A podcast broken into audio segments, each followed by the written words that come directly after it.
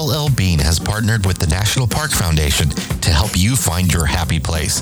And with more than 400 national parks, there's a good chance you'll find one close to home.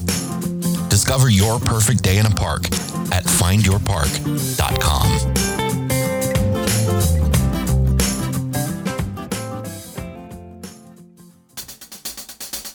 This week, bison, prairie dogs, coyote, and sunsets at Theodore Roosevelt National Park. Plus, we get the heck out of Dodge. This is RV Miles.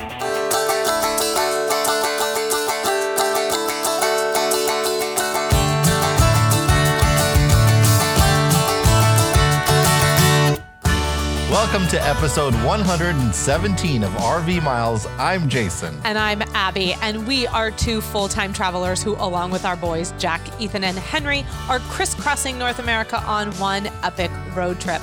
Each week, we talk all things RV and outdoors from travel destinations to gear, industry news, our national parks, and a whole lot more. This week, we come to you from Fargo, North Dakota. That's right, not Minot, North Dakota.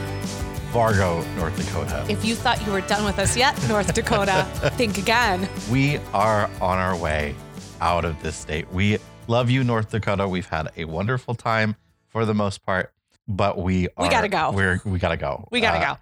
You're getting cold up here, and we're done. Yeah, ain't nobody got time for that. and, you know, Jason just three days ago underwent the procedure that was supposed to put his bone flap, my most favorite definition of this, back onto his head. Unfortunately, that did not happen. So I had the surgery.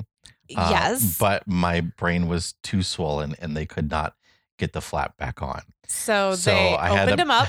I had pretty much an unnecessary surgery and Yeah. have another, you know, my head is is stitched up and uh It's but tough. we're going to get the stitches removed elsewhere. We're getting out of here. We're heading towards family. We're going to we're to be out of the RV for the rest of the year. We're going to spend uh, November with my family and December with Abby's family, and then we're going to hit the road again right after the beginning of of the new year. Yeah. Now, some of you might be going, but squeeze me. Did you just say he had surgery three days ago Yes. and y'all are in Fargo? Yes. Motivation is quite the healer. And I think that Jason was incredibly motivated after he woke up and heard the unfortunate news. Because here's the thing when you went into that surgery, it was never really a possibility that the bone flap was not going No, back this on. was Like, not that even was- something we talked about. no, we didn't talk about that. And I get a phone call about, oh, 45 minutes into the start of your surgery. And the nurse is like, Dr. Frimpong would like to talk to you. And uh, I'm like, hey, how's it going in there? And then he proceeded to tell me that despite their very best efforts, it wasn't going to work. And I just knew that, I mean, I wasn't upset that it didn't work. You need more time. You need more time. I was devastated because I knew that when you woke up, you were not going to be very happy, and Yeah. you you were not very happy on Wednesday. So that was supposed to be my last day wearing the helmet. Yes, I'm now going to have to wear a helmet for four to six months, maybe even Uh, more. We're thinking probably until July, actually. And so we're looking at alternatives. We've been given some wonderful suggestions as to how we can bedazzle your helmet. let's just let's get the hot glue gun out and some jewels. I'll spell your name in rhinestones on the back. You know, or we yeah, I know. Look at you. I Or see put, that. Put that fragile sticker on it. Yeah, I see that twink. Well, I want to do it in a whole like seasonal motif. So we're gonna do uh-huh. Thanksgiving themed. Then we're gonna move you into Christmas. Like we'll put some lights on it, a little tree topper. I'm getting a new helmet that looks much cooler than this one. I don't know what that's going to be, but I'm going to find something. You're, we're gonna if find I don't you. find something, I'm going to make something. yes, there's already been suggested that people are surprised you haven't broken out your power tools. I- gone to town I've- on that thing. I have. I lay in bed thinking about like, what, like I'm. I want to get like one of those movie makeup kits where like you do, you know, you like pour the stuff of, over I your do, head honey. and make a mold of your head, and I- then and then I'm gonna make fashion a plate that just covers the whole area. You're just gonna forge it in iron and so- steel, and it's gonna you're gonna be in there like. in, to be clear for the people who want like all the details of this like i have a hole in my skull that is about the size of A uh, plum. A plum, yeah, yeah.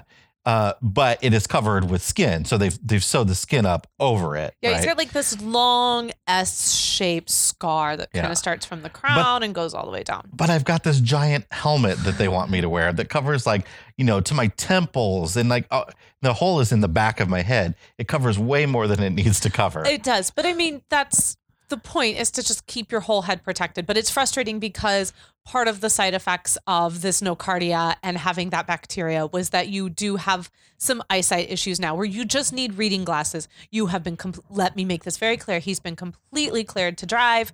His doctors have cleared him to leave the state. Everybody wants him to go away from North Dakota. Nobody wants him here anymore. But he, when he's reading and working at the computer, he needs just a little bit of assistance.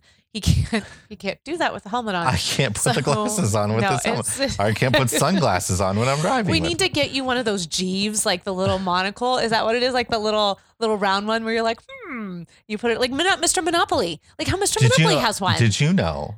Did you know Uh, Probably. Mr. Monopoly does not have a monocle?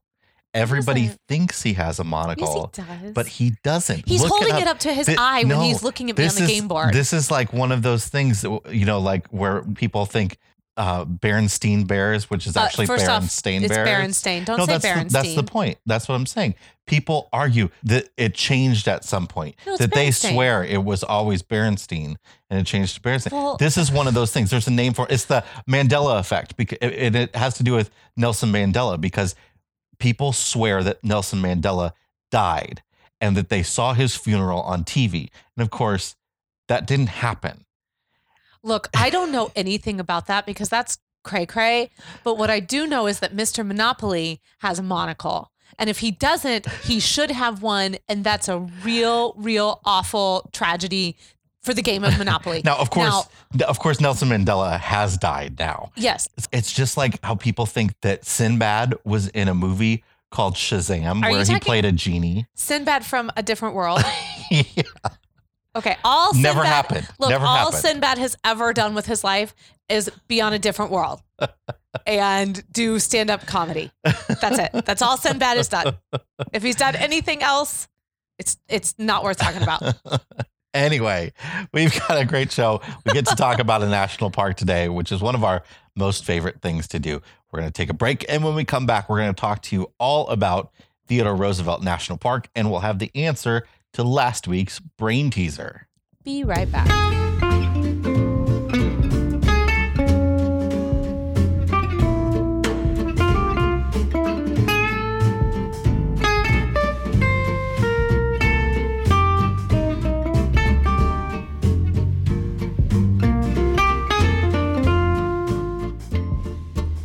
RV Miles is sponsored by Versatube.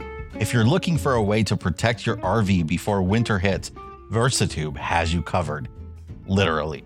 From RV covers to carports to garages that you can build yourself, Versatube is like a grown up erector set with steel. Versatube ships directly to your door, and it's the perfect protector for your Class A, B, C travel trailer or bus conversion. And since Versatube loves RV Miles listeners, they're offering 5% off any standard RV cover with coupon code RV Miles, all one word. Head over to versatube.com and save 5% off your entire purchase with the coupon code RV Miles. Keep your rig protected this winter with Versatube. And RV Miles is also brought to you by our friends at RV Repair Club. Whether you're already on the road, planning your next trip, or thinking about installing a few upgrades, RV Repair Club has you covered with step by step guides designed to make navigating the RV lifestyle a breeze. Have a question about your wheel bearings? Well, there's a video for that. Or maybe you want to talk a little bit about that pink stuff. Well, there's a video for that too.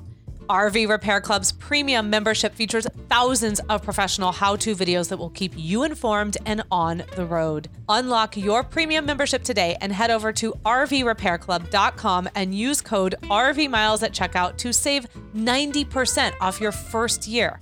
A full year of premium membership is only $5 for RV Miles listeners. Visit RVRepairClub.com and enter coupon code RVMiles, all one word, to save 90% off your premium membership. That's $5 for an entire year. rvrepairclub.com. RV Miles, all one word.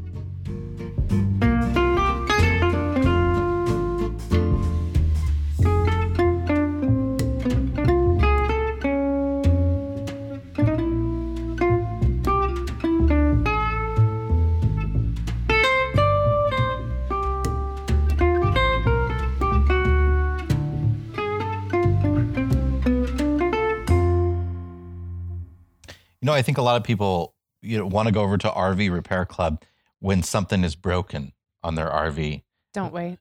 and they want to figure out how to fix it. Don't do what we call the Abby and Jason Go effect. over there and start learning because there's so much to learn. And you don't even have to if you don't want to pay the if five dollars is too much for you. They've got a lot of free content as well. You can head over there. Or just go over and, and vet them first before you decide Yeah. if you want to have the premium membership. Just go check it out first. I love when companies do that, where they offer you a glimpse into what they have in the beginning so you can actually get to know the product. Roadtrippers does this too. You get to know the product. yeah. And then you see the real value in it, and then you feel like making that financial and investment. it's worthwhile stuff. Like you're you, you're not you're not stuck that you have to pay to Yeah. get good content. So Yeah. check them out. Uh, all right, it is time for the answer to last week's brain teaser, which went like this: A magazine competition invited people to come up with invented inventions of the cyber age. They had to turn everyday objects and, and give them a name that makes them sound like a cyber age invention. So, for instance, solar powered clothes dryer. It's a rope, clothesline. A handheld word processor, a pencil. Can you guess what this one is? It's a portable arcade, a handheld amusement resource with no cartridges or batteries. Access games of speed, dexterity, memory, cunning, produce magical effects, or construct lofty towers. Some games can increase your income. I was so excited because I knew the answer to this. And it is. a deck of There you go. cards. I, I think there might have been too many hints. in I, you know what? there. That was really, really. I mean, they might have well just said it's a deck of cards. I mean, once you got to the tower, it was pretty obvious. Now, uh, just real quick before we move on, what's your favorite card game? Oh, um, I haven't played it in years and years. Uh, but we used to play what love to play Tripoley. I don't know that one. Yeah. Rummy would be my chips. favorite. It's kind of a rummy game. I love Yeah. Rummy. I love that game your dad taught us over New Year's last year, but I can't remember because he taught us two games in one, and then now I'm always confused. It's euchre. Oh. You learn. It's not 500? No. Or as we were calling it, 500 euchre. Uh, we were playing. we were learning euchre, but Dad was giving us rules to 500 sparsed in between there. a deck of cards holds a lot of semblance for me like just reminds me so much of my family of especially of my grandmother. I mean when i was growing up my grandma betty it was such a big deal to go over to her house and the grown-ups would always play pinochle.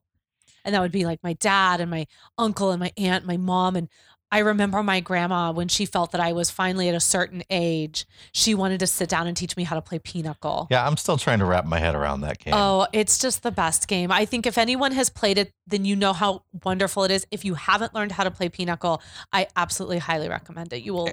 just you'll love it. I mean, it sounds like an old person game, but Oh, I, but I gave it. and what's wrong with that? I gave it a chance and I enjoyed it. But there it's, is it's also nothing like what I don't like. I don't like games that, you know, I learn how to play them, you lose. and then the next time I go to them, like a month later, uh, I have such a hard time. I have to remember how to You play it don't- again. I have to learn it all over. you don't like Pinochle because you lose when you play it. okay.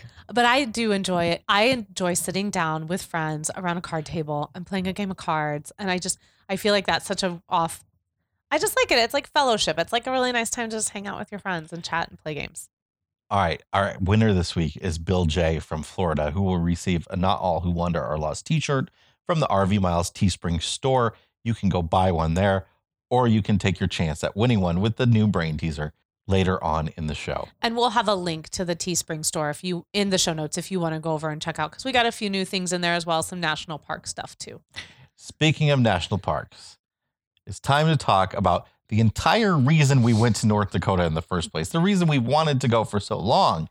And we finally got there almost three months in to Theodore Roosevelt National Park near Medora, North Dakota. Definitely got in during a different season than we had anticipated Yes. being there.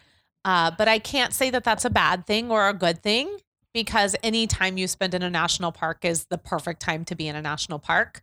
So we took an impromptu trip. The Jason and the kids kind of surprised me last week um, because that was the end of Jason's medication happened on October 23rd. And now I had we had talked a little bit about going that weekend earlier in the week and I had said no no we should stay home and get a bunch of work done you know you've got your surgery coming up yeah someone else had other plans and decided that uh, we needed a family trip and I'm really Jason's really really good about sometimes pulling me back from you know I'm always looking a week or two weeks, three weeks, sometimes a year ahead of like, okay, we have this and this and this coming up and we need to get this and this and this done. And sometimes what happens is I forget that I have a life that's like right in front of me because I'm living life that's six months ahead of me. And so Jason's really good about only paying attention to what's happening in the moment and not ever thinking about like what he needs to do 15 minutes from now.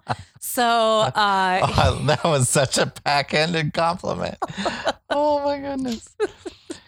so he was living in the moment and uh, he and the kids came home with my favorite cake which was a german chocolate cake or one of my favorites and a card and they had all signed it and in the corner it said pack your bags we're headed to theodore roosevelt national park and we left the next day.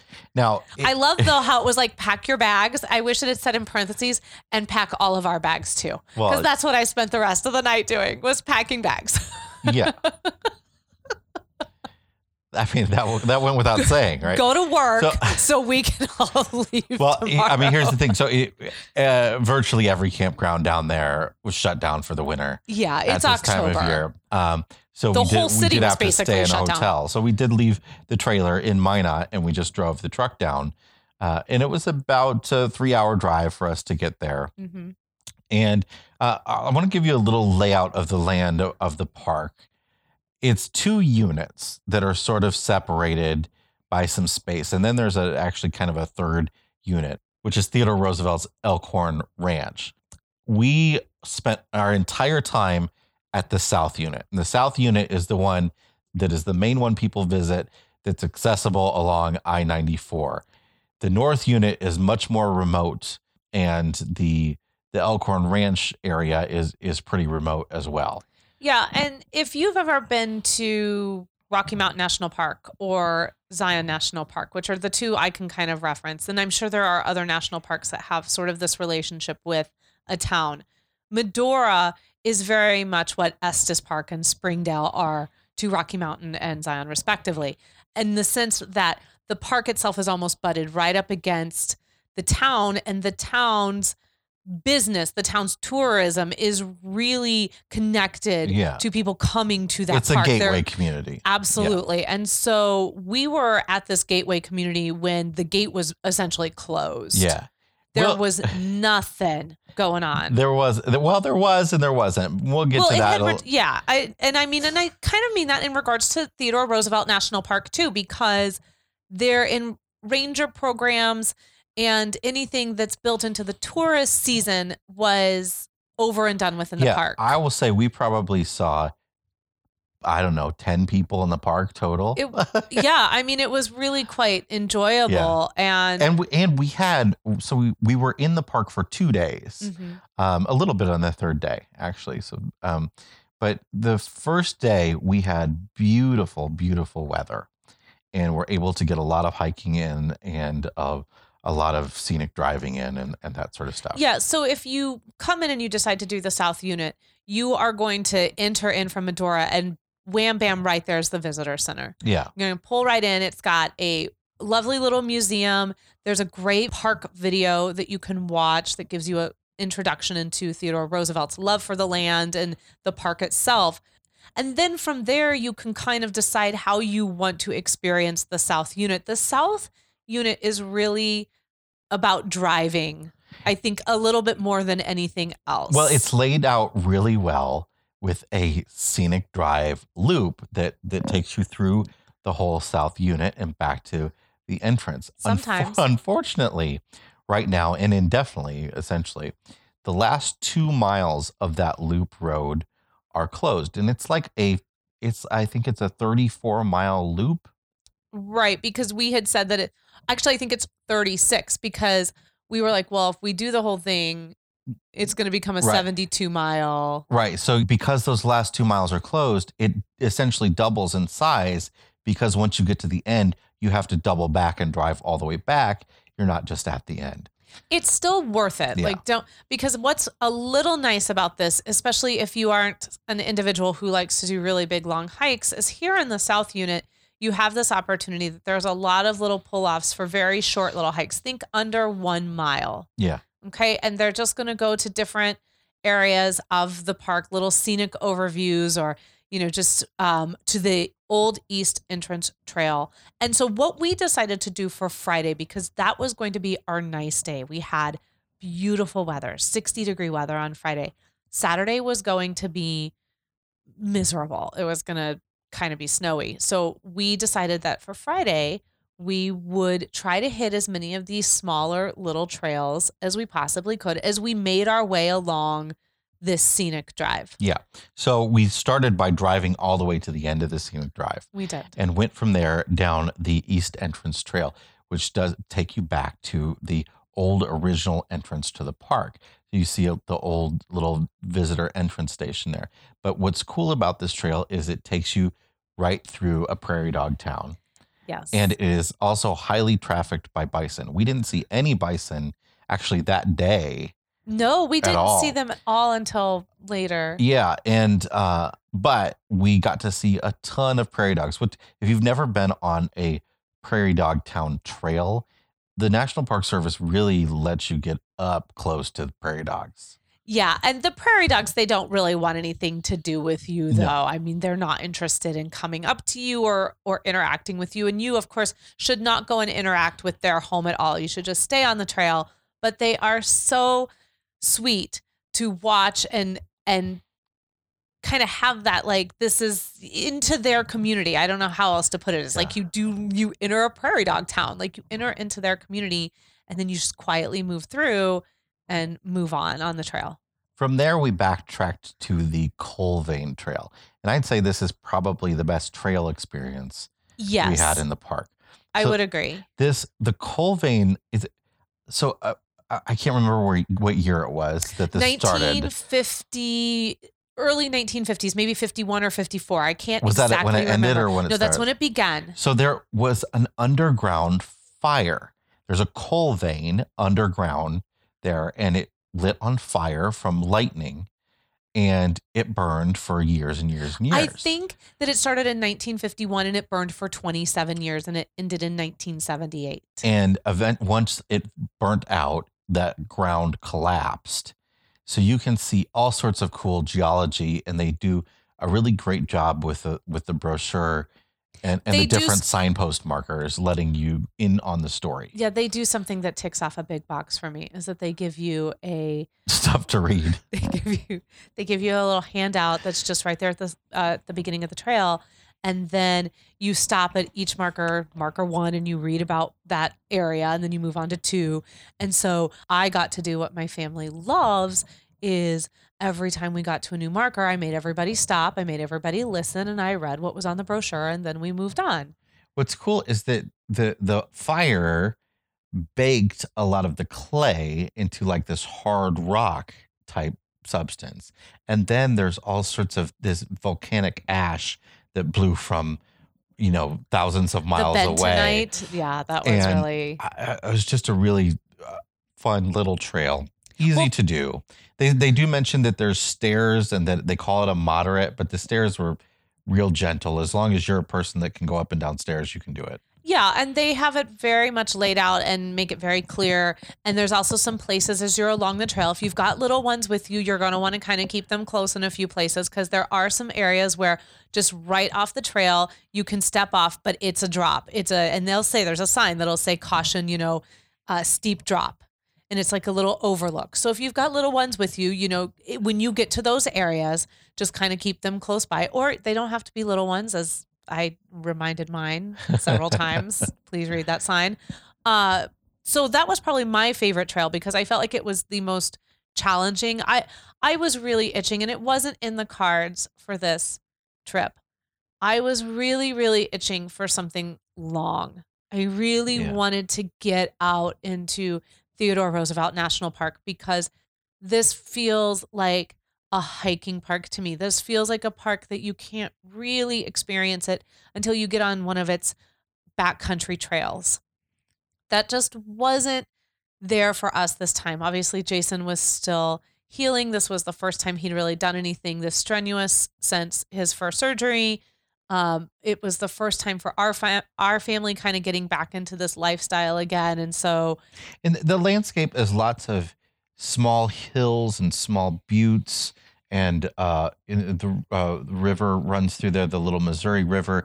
So there are lots of sort of flat trails that do go in through these um, amazing landscapes. We talked about a lot with the kids about it, feeling because we just finished uh, the Lord of the Rings, so finished the Fellowship of the Ring yeah, we talked a lot about it feeling like being in Middle Earth a little bit, being near the Shire, and there were a lot of positive and negative references too. as the as once we got into Saturday, there were some negative references, but you know, I I just think I was itching to be away from the main road, even though there weren't a lot of people there, and you know, that's just one of those things where we this isn't the last time we'll ever be there and it's just you have to have patience and sometimes that's not you know how you can experience the park. And so for us this time you know we just kind of stuck to these more easier trails and stuck kind of close to the road and did stuff in the car and that was perfectly fine. We finished out the day with probably while we loved Coal Vein Trail for its scenery and kind of the little bit of a challenge it offered, I would have to say that the Wind Canyon Trail, which we did at sunset, offered some really breathtaking and emotionally just stunning moments for Th- us. this was one of my top 10 experiences in a national park of all time seeing the sunset on this this wind canyon trail it's a short trail again but it climbs an Um, elevation it- up it- to a hill. it does have a, a little bit of a climb and i could see where on an on during normal times of the year it would get very busy i'm sure I feel we saw more people here than anywhere else Yeah, and I'm really glad that we were in the park this time of year and not maybe during the season, Yeah. which we were supposed to be. But this Wind Canyon Trail, what it does is it sort of is a bluff that's overlooking the Little Missouri River, this beautiful section of the Little Missouri River, and it's looking out, you know, right as the sunset is going to go down over the park. And you know, they have sort of these designated benches. They've clearly set this up to be the sunset spot. In fact, this is where the Rangers suggested we go to see the sunset Friday night. And it just pays off in ways you can't describe in a podcast. You can't you can't capture it in a picture. It's just one of those things you have to experience. that- that's kind of what I love about sunsets, it, and I- Yeah. is that you can't take a picture and show it to somebody. I, you know, some very good photographers can, but they still don't. They still look different. They you can take a beautiful sunset photo, but it still looks different. Than it might not look uh, any worse or better, but it doesn't look the same. And and and that's because I think the sunset is constantly moving. Well, that's the thing. So that leads me into this thought that, you know, Jack always offers us these nuggets of insight when we go to parks because he sees them through a kid's eyes, which I think is very different than how we see the park. And we're standing there in the sun, it's it's going down, it's going down, it's going down, and it's hitting that last moment before it just dips down below the horizon. And he looks and then he talks to me and he looks and the sun was gone. And he says something like, Whoa, I've never seen anything like that before. One second the sun's there, the next second because you don't gone. notice the sun moving normally Yeah. until that last moment of sunset when it disappears. But it was just like such Yeah. a sense of wonder for him. yeah, And I thought to myself, oh my gosh, how many times in my life have I seen that? I've never thought of it. Like, when was the first time I noticed that? That you look one second and then the next second something's gone. You know, like when Yeah. was the first time? And there it was, us in a national park experiencing something like that with our kids where they have an aha moment. And of, and of course, it's an aha moment. And then, of course, I think all the way back to Whataburger, which is the best Jack moment ever when he realized it was what a burger. It was brilliant. It's just brilliant. that's Jack for you. and but- so, so if you- so good. If you if you haven't been to the Dakotas or Montana, and they they call uh, in Wyoming, they call they call it Big Sky Country for a reason. The skies are huge, and I don't I don't know the science behind that, but it, it is a it is a calculable thing. Like you go out there, you see the sky looks enormous. The clouds make these amazing formations, and when they get hit by that sun at sunset, and then the sun also hits all the different bluffs, and then you've got the little Missouri River down there, and it's reflecting the sky while everything else is turning black. Uh, it was just amazing. It's really spectacular. And I'll flip it back and say that the sunrises here in North Dakota have just been some of the most beautiful I've ever seen. Now, I know you guys have not enjoyed them as I have, but for three months, I have left every we, morning. Meaning we've slept through them. Yeah, so I was just trying to be nice. But every morning I would leave and I would go get your medicine and I would come out and it would be dark. And within a few minutes, the whole sky in Minot would just turn this red and purple and pinks and oranges. And it was just like the whole sky would be on fire. And I I have to tell you, I think that kind of thrilled me every morning. It's sort of what got me out knowing that as I drive to get this medicine, I'm going to have never ever let down the most spectacular sunsets. So, or sunrises, excuse me. So, just as magnificent as the sunsets have been here in North Dakota, it's absolutely worth it to get up for a sunrise because the sky is just as magnificent. Uh, it's also great because sunrise and sunset, or I should say dawn and dusk, are when animals come out. So, Yeah. going on this sunset hike and then getting in in the truck to leave the park that's when we really saw a That's lot of animals. That's when things got crazy. like that's when the party in the park happens. we saw a ton of mule deer Tons of mule deer. We saw um we saw turkey wild turkeys. I saw an owl fly just right over the truck. We saw pronghorn. We saw bison. And then we saw probably like the the best experience animal wise that I've had in a really long time. We caught a coyote. we caught two of them We actually got two of them, one going up into the hills off one side. and one that didn't care about us at all and was sort of like leading us down the road as it was hunting along the edges Well, of the like- road You see a dog sort of just trotting along, like on the side of the road or down the sidewalk. And this is what that coyote was doing. And we were moving really slow because we could tell that it was hunting something. And I really wanted to see, and we stayed far back and we gave it its space, but I really wanted to see if we could see it make its move on the thing it was hunting. And so we stopped and we kind of waited because we saw it kind of like its ears perk and its body tense. And I'll be darned if that thing didn't pounce on whatever was in the grass on the side. And it does that thing where like it leaps into the air and it's like and then it's almost like it's frozen in air for a second before it, it was so awesome. It did not catch its prey. It gave up and continued on down the road. And it just trotted on down the side of the road for the longest time before it finally veered off to the left and then went out into up into the hill. And when it started to go up into the hill, it's amazing how much that coyote matches the landscape. We completely lost it once it got into the prairie grass. We couldn't see it.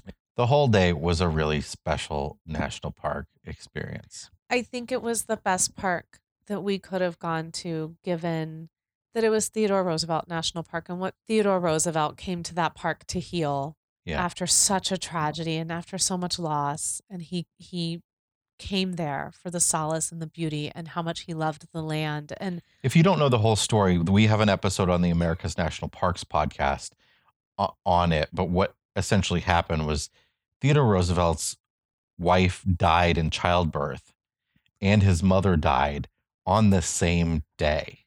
Right. And, uh, you know, of course, he was heartbroken. and And he fled to North Yeah. Dakota and he fled to his ranch and he sort of lost himself in this land until he could heal. And so, you know, I don't think it was by accident that this happened to be the park that we went to for our family for some healing and some time together. And, you know, being there, you could absolutely see why Theodore Roosevelt loved that land as much as he did. So that was beautiful on Friday. I could also by Saturday understand just how harsh and brutal. Yes. So Saturday morning, we woke up and we were going to do a serious hike, a three mile hike. Yes, because I went up to the rangers at the visitor center and I said, "Can you recommend a hike that isn't just like a half a mile, like to do something?" And they suggested that we do the Petrified Forest Trail, and it was three miles. And they said, "You know, your kids can do three miles. It's kind of moderate. There's some stairs." And it takes you to petrified wood in, in the park, which is cool because one thing we noticed is there are a lot of similarities in this park way up in North Dakota with some of the parks that we love down in the Southwest as well. Absolutely, we saw some cacti, and then there's the Petrified Forest Trail that we were going to go on, and you know, even the environment itself, it's very, very dry. Yeah. So I knew it was going to be cold Saturday morning. We were going to go from the 60s and we were going to drop down into the 30s. So I set the whole family up that day with everyone's backpacks. I had super warm clothes for everybody, hats, gloves, the whole nine yards. Everybody had their boots on. And I was like, we're going to do this. This is going to be amazing. And now this trail took a, a decent drive to get to down some dirt and gravel roads too. it did. And it's- it it- climbed in elevation a little bit mm, too. Yeah. We we had to sort of really get out of the way to get to the just the entrance to this trail. Yeah, I remember saying to you that I wouldn't have been super crazy driving on this road had we been in the van. No, especially with it being kind of muddy. Yeah, I was very happy to be in the truck. So we get to this trail, and this is where things, this is where family life really starts to just play itself out. And so we get to this trail, and nobody, and I really mean nobody, Jason will say he wanted to do it, but he did not want to do it. I was the only one that wanted to do it. And I was, let's go, let's go, let's go. And I've got everyone. And by this time, Well, It's a legit snowstorm, It's snowing hard. and the wind is probably it's between very 20 and windy 20 and 30 miles per hour and it's snowing and it's cold. And it's cold And it's definitely not in the 30s. it was it, it was definitely below freezing but i don't think it was in the 20s and so we we get out on the trail and we get going and i'm leading the way and i think ethan's tears are freezing uh, jack is really grumpy but everyone's trying to to power through it because they all really know i want to do it and this weekend was supposed to be for mom and you know and um we keep going, we keep going, and it becomes like that scene in Fellowship of the Ring where they're on um Cragnadoon, I think is the name of it, the mountain, you know, and it's like Yeah. snowing, and um Boromir's like, you know, we have to turn back, and you know, Saruman's like sending this. He's you, they can hear his voice out in the wind, and this is essentially what is happening with the like the children or the hobbits. I am Gandalf trying to force these people up this mountain. Jason's Boromir is yelling at me. We're standing on this. We get to this like opening, and I will be totally honest. We all got into a fight. We're yelling at. I'm yelling at Jason. Jason's yelling at me. The kids are miserable. I want to keep going. Well, he, I mean, here's what my issue that at this point was. I was, being like selfish. my issue at this point was the fact that it didn't matter where we were hiking to. Everything looked the same. It was just snow in front of our face. I There was nothing to see. Yeah, and I looked at it as a great adventure. I thought this is a great adventure. We've never done a winter hike like this. What an experience. And my family didn't feel that way. And I had a really hard time reconciling my wants with their wants. And in the end, it had to be what they needed because it, it didn't make sense. Now, does that mean that I made them all go ahead of me while I stood there for like two minutes and pouted? Yes. Well, and look, then I trudged behind all of them and I followed them.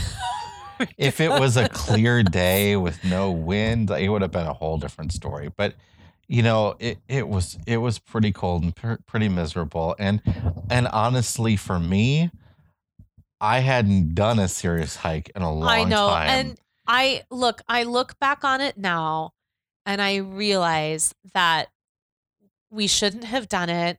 I feel now I look now I feel regret. Like I do feel bad that I kind of drug all of you out there because I was putting my own self desires and my own self wants ahead of what was best for the family because what I wanted and I've you know as I said earlier was I just wanted to get away from the road and I wanted to get out into the park and I wanted to have some kind of adventure.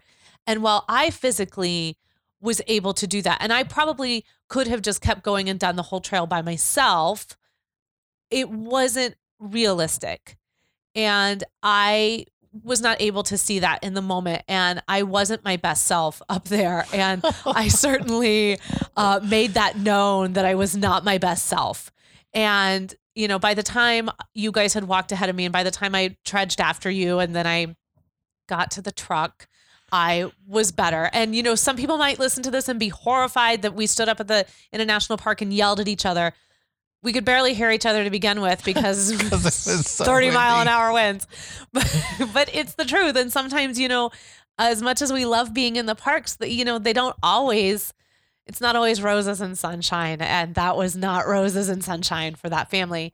Um, and we got in the truck and we turned around and we went back into Medora. And luckily, there were a few fun things going on in Medora yeah, that way. and maybe we take a little break. Yes. And then we'll come back. And this is a great place to pick up about Medora.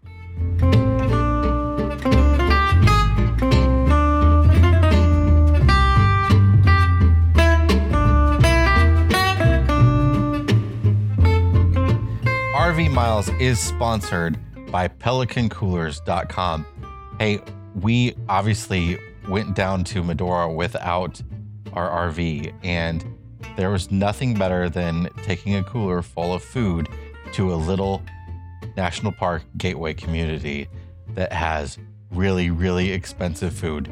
No grocery stores, one little convenience store, uh, restaurants that cost you $9 for a kid's meal. A convenience store that was selling a Lunchable that looked like it had been there for a few months for $4. so, you know. So luckily, in advance, we packed up our Pelican cooler and threw it in the back of the truck, and that thing has been so solid for us. Pelican coolers are made in America. They're bear proof, they're lifetime guaranteed. And if you head over to pelicancoolers.com slash RV miles, you can get a free tumbler with any purchase of a Pelican cooler. So head over to pelicancoolers.com slash RV miles to check them out.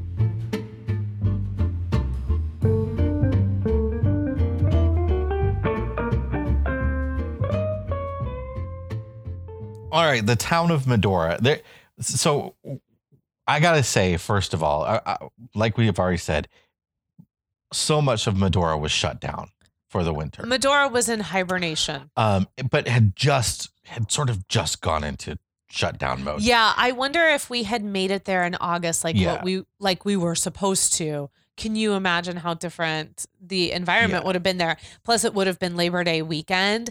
That place would have been just crazy busy. I don't know that it's quite possible we wouldn't have enjoyed ourselves as much. I don't know. But clearly, Medora is part of the experience of going to Theodore Roosevelt because The Medora musical. There- there's hello. to so they have the Medora musical, which is a big outdoor musical that you can go see that they play every summer. At, by the Medora musical, they have this place called Steak Fondue, where you literally take a a giant hunk of steak on a pitchfork and cook it yourself. Yeah, I have to say those were the two things we had on our itinerary to do for August. Yeah, but they were closed. That yeah, obviously they were closed. It was October that I do have regret we didn't get to experience. But Medora itself is just a, a it's a beautiful little town. I I love the feel of it. I love the architecture. It's old west. It feels old timey, you know. Yeah. And even though we didn't really get to experience a lot of it, I do think what we did get to experience was a little bit more of what it's like to be a resident of Medora. Yeah, and w- luckily they had a little arts and crafts fair. Uh, they have a few different things going they had on. some Halloween stuff that, going that on. weekend. yeah. So we got to go to a, a, a little local craft fair and I love craft fairs. and and see you know people selling their pies and baked goods and There and was a of stuff. woman selling baked goods that if I had had a hundred dollars on me, I would have bought everything she was selling because she just was speaking my language with her pies and her breads and her cookies and her pastries. And I told Jason if I was to ever do a craft fair, I wouldn't craft anything. I would bake everything because she was so busy. she was gonna sell out by Yeah. the end of that Oh, day. yeah. Oh, she was She like was bringing in the yeah, cash. She was yeah, Yeah. she was making it rain over there. uh, but and then we went to uh, you know uh, nearly every restaurant was closed. There were uh, three restaurants I think that were open while we were there. One of them closed at two o'clock every day, and was only open on the weekend. uh, and the other two were the only ones that were really an option for us. yeah. So we um, ate at Boots in the Little Missouri Saloon and Dining Room. Yeah, And then the Cowboy Cafe was the other one Jason alluded to. And that one's just a uh, breakfast just and lunch. These the I you know I'll be honest, the prices are high at these places. It's hard for them to get ingredients and stuff out there. They're a long way from anything. Um, and you do pay a premium for eating at these sort of gateway community restaurants near any national park. Food was decent at both. Um, I- nothing it's to write just- home about. No, I mean it's just grill fare. I mean, Yeah. it's burgers and chicken Yeah. strips and pizzas and salads and fish Yeah. and chips, which don't get the fish and chips. If you're in an Ugh. RV and you, you're staying at a campground, you will definitely do well to stock up at a Walmart or any other grocery store of your choice Yeah. well before you get to Medora and eat in your RV as much as possible. Yeah, and we didn't quite have that luxury as much because we were staying at the AmericInn, which was a great base camp, great hotel for exploring Medora Yeah. and getting to the South Unit easily, but it didn't come with, you know, any sort of like kitchenette area. No. You know, so it was really what we could have in the cooler and that was kind of like it. I mean, and to be clear, there's there's not even a fast food restaurant here. no, There's There's- nothing. if you're looking for a Wendy's, you ain't gonna find one.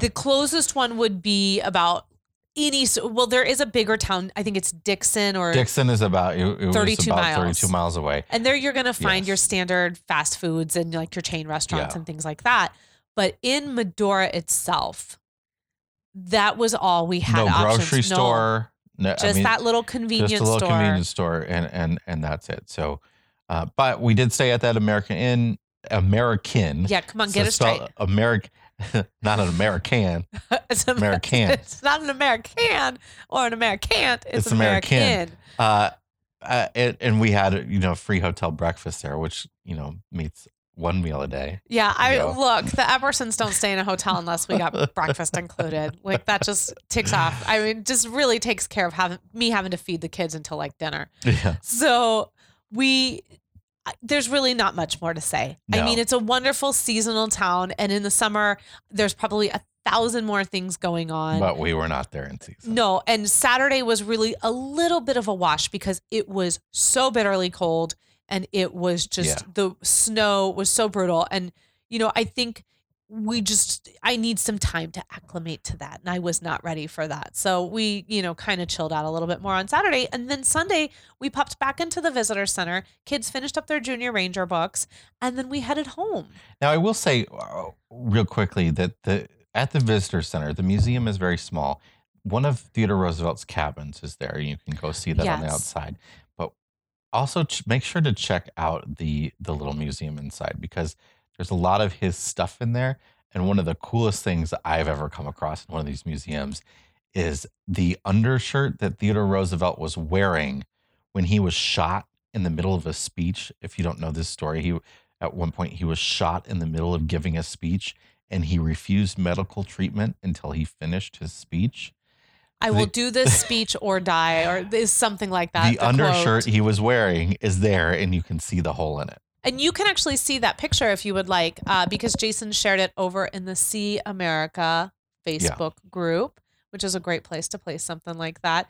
And so that is kind of our experience at Theodore Roosevelt National Park and in Medora.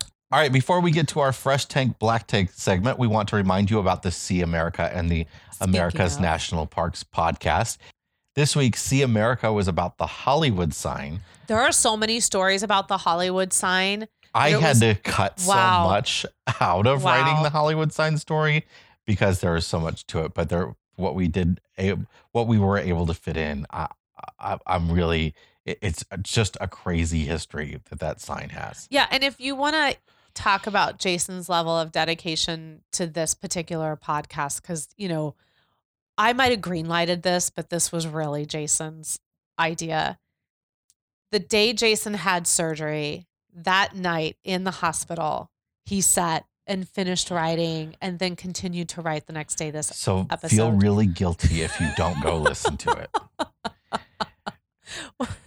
however we can get the download that's how we'll get it and the America's National Parks podcast this week is actually two stories from Zion National Park's audio casts, which they put out um, that that we were able to use. One of them is about the sounds that river stones make, and and it's a really interesting tale of the the geology of river stones. And then the other one is about Zion's famous rock squirrels, which are so super cute, sneaky little buggers bite your fingers off. and we have a bonus episode too this week we should mention that because Yes. Jason sat down a few weeks ago and had a phone conversation with adventurer and author jon waterman and he was commissioned by national geographic to write this most amazing book called the atlas of the national parks Yeah, they sent us a copy to check out. This is like the best book on the national parks I've I've ever had. It's but it's expensive. It's about sixty five bucks. it's a great holiday gift Yeah. though it's it's one of those books that's made the $65 is made it's made to be gifted it's just it's so beautiful and the writing is just so perfect The it's photos, the maps, everything is it's it's a fan. It's not a it's not a like where to go, what to do Mhm. guide. It is about the history, the geology, uh, the the landscape, the animals, all of that. Of, it's written by all the national someone who loves the outdoors and loves the and Jon's a parks. former park ranger as well. He was a rescue ranger. And I think that really shows through in, in the book as Yeah. well. He's a really nice guy. And I don't normally gush this much about a book, but this is just one of those that I'm so glad it's out there and that we have this kind of like just writings about our parks because it's just, it's so wonderful. I really like it. All right, it is time for our Fresh Tank Black Tank segment where we talk about the good and the bad happening in the world this week. Abby, what is your black tank? So my black tank this week is a little bit more like a gray tank, like a really, really light gray tank. But someone had shared in the America's National Parks Facebook group his pictures and some videos from his trip to uh, Custer State Park. And that Custer State Park comes up a lot in our group. Like that's just one of those state parks that, I mean, it's right up there with national park status. Custer's fantastic. And this video he shared, he shared a video and there was also a photo. There was this bison traffic jam and there are these this video of this bison that is licking an SUV. Like it's up on the SUV, it's licking it, it's kind of nuzzling around in it.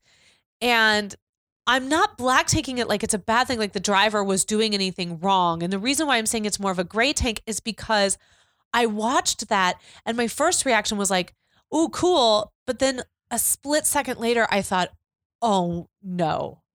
Like if that bison decided that it didn't like what was going on with that SUV. Or it could just turn and just slowly like to scrape its horn along the length yes. of the and I looked a little bit more at this video, and it looks like the driver. There were more cars up in front, like everyone had kind of stopped because it's the herd. There's a herd of bison up along the side of the road, and they're all stopped and they're looking at it. And I'm thinking to myself, this is one of those instances where, you know, you talk a lot about these traffic jams where people stop and they have to look at the wildlife. And sometimes I think to myself, maybe we shouldn't stop. Maybe this is one of those moments where I would have been like, let's not stop. These bison are on the road. They're not out in the field, they're on the road. Now, unless we can't safely go past no, I them, suppose obviously, yeah, they might have to stop because they might they have can't had get to, by. but you know, I can't really say why I put this in the black tank because I, don't look at it as a negative. I don't think anyone here did anything negative, and it's wildlife, and we're in their home. But it just gave me like just a. I just thought, oh, this has the potential to get really bad really quick. And where do these people go? A to stay safe for themselves, and also to keep the wildlife safe. How do you get out of that situation? you wait do You you, just sit in the car You and like wait and the you bison have good insurance on your vehicle, and that's well, and it. then there's another picture in this collection of now that was an SUV. The other one is a Cadillac, and it there's a bison up there licking around the wheels again. tasty. Well, you know, What's your uh, what's your fresh tank for the week? So my fresh tank this week is I'm just gonna give a little shout out to somewhere in Minot, uh, and it is Bear Scat Donuts gets my fresh tank this week. Yes, for- it is called Bear Scat. Yeah, don't let It name. spelled exactly like it sounds. yes, and apparently Scat. that's what cowboys used to call donuts. Yes. Now, y'all know that is not a very appetizing name. And in fact, we were in Minot for weeks before we finally went over here because I just Yeah. refused to go to a place called Bear Scat. I couldn't imagine that it was going to be good. It was I- good. It was so good. They have donuts. So we were this is why I put them on the fresh tank because you and I were talking a little bit about this. You know, there's this big trend now for like all kind of real decadent donuts. Like you know, Her- you can go into Hurts Donuts and it's just the, the most amazing donut spread in there. What I love about Bear Scat is they do that, but they do it in a way that's not so completely over the top or that the combinations don't make sense. So they had a pumpkin pie donut that had like a cream cheese frosting Yeah. and a pumpkin filling. They had this Elvis donut, which was just off the charts. It was peanut butter frosting, bacon pieces, fudge drizzle, and inside the donut was banana cream. but they're all they're all very straightforward and Yeah. just well done. I think I compared it to cupcakes. Like I'm not a big fan of the gourmet cupcakes with three inches of frosting on top of them. Oh yeah, too much. I, you know, give me something a little a little bit more balance is what I need. They're I mean they're chocolate frosted, they're key lime, they're long johns, they're dirt. I mean they're dirt donuts. Like anything and everything there. I there wasn't a donut that I tried in the 3 months we'd been there that I didn't like. And that's saying a lot for me because as the kids and Jason know, I don't tend to be someone who craves a lot of like really sweet decadent things. Pretty straightforward. And I found myself yesterday really like having to stem off like driving through over to Bear Scat to get myself a donut while I was out running I errands. should have. No, because I'm sure one donut's like 600 calories. Um, so Bear Scat, you can find them in Minot, Bismarck, and Mandan. If you find yourself in North Dakota, we absolutely recommend them. Jason, what is your black tank this week? Well, you know, I think there was a lot of hope that this wouldn't happen again this year, but it's it's really bad again. The California wildfires, and I'm speechless considering how much rain California got at Yeah. the beginning of the year. and this is this one is specifically been affecting a lot of RVers, some that we that we know and that we've talked to online, where they're they're you know they're doing this thing where they're shutting off power to large sections of, of different parts of California in, in order to stop wildfires because what happens is you know, the transformers explode and that causes a fire. So they cut the power off, but what they're also doing lately is they're cutting the power off to cell phone towers. So people aren't even getting cell phone signals out in some of these places. if I have a lot of questions about this, and you know, this is not the time to go into it because we'll be talking for half an hour on this subject. But if you have no way to contact anyone and you're, I guess you're not in a mandatory evacuation zone just yet. But if you're close enough to the fire that they're wanting to cut off your power in order to keep fires from happening, Well, that's the thing. I You're don't- close to the fire. They're just cutting off the power because they don't want to fight because the conditions are so good. because they're trying to Yeah. they're trying okay fair enough it just makes me a little nervous to cut a commu- an entire community off from any sort of Yeah. contact with the outside world It, it's scary. i you know and we've been hearing things that you know our friends have been saying in that area and you know it's There's going to be a lot of arguments about whether they should be doing that or whether they shouldn't. yeah Uh, but regardless, it's hard for a lot of people right now. Um, well and those just there. in impacted by the fire it's so Yeah. it's overwhelming my fresh tank this week RV shipments are on the rise for the first time since a year ago, May. hello 2020 The RV industry had a, a record year in 2017. And this year, since really May, like I said, May was last year that outpaced the year before it. But the particularly the beginning of this year, uh, big dip in RV shipments. Now, RV shipments are this is not sales; these are RVs that are ordered by dealers to their lots. So it's not the sort of final sales number, but this September was the first time that there was a year over year increase in RV shipments since uh like what 18 months ago or so. But I think we have to remember too that the numbers have just been ticking, ticking, Yeah. ticking, ticking, and they had to eventually level off. I mean, they couldn't Yes. continue at the growth Right. that was happening. And so But they didn't level off. They dropped They a good dropped. 30%. Like that Right. and that's scary uh to a lot of people.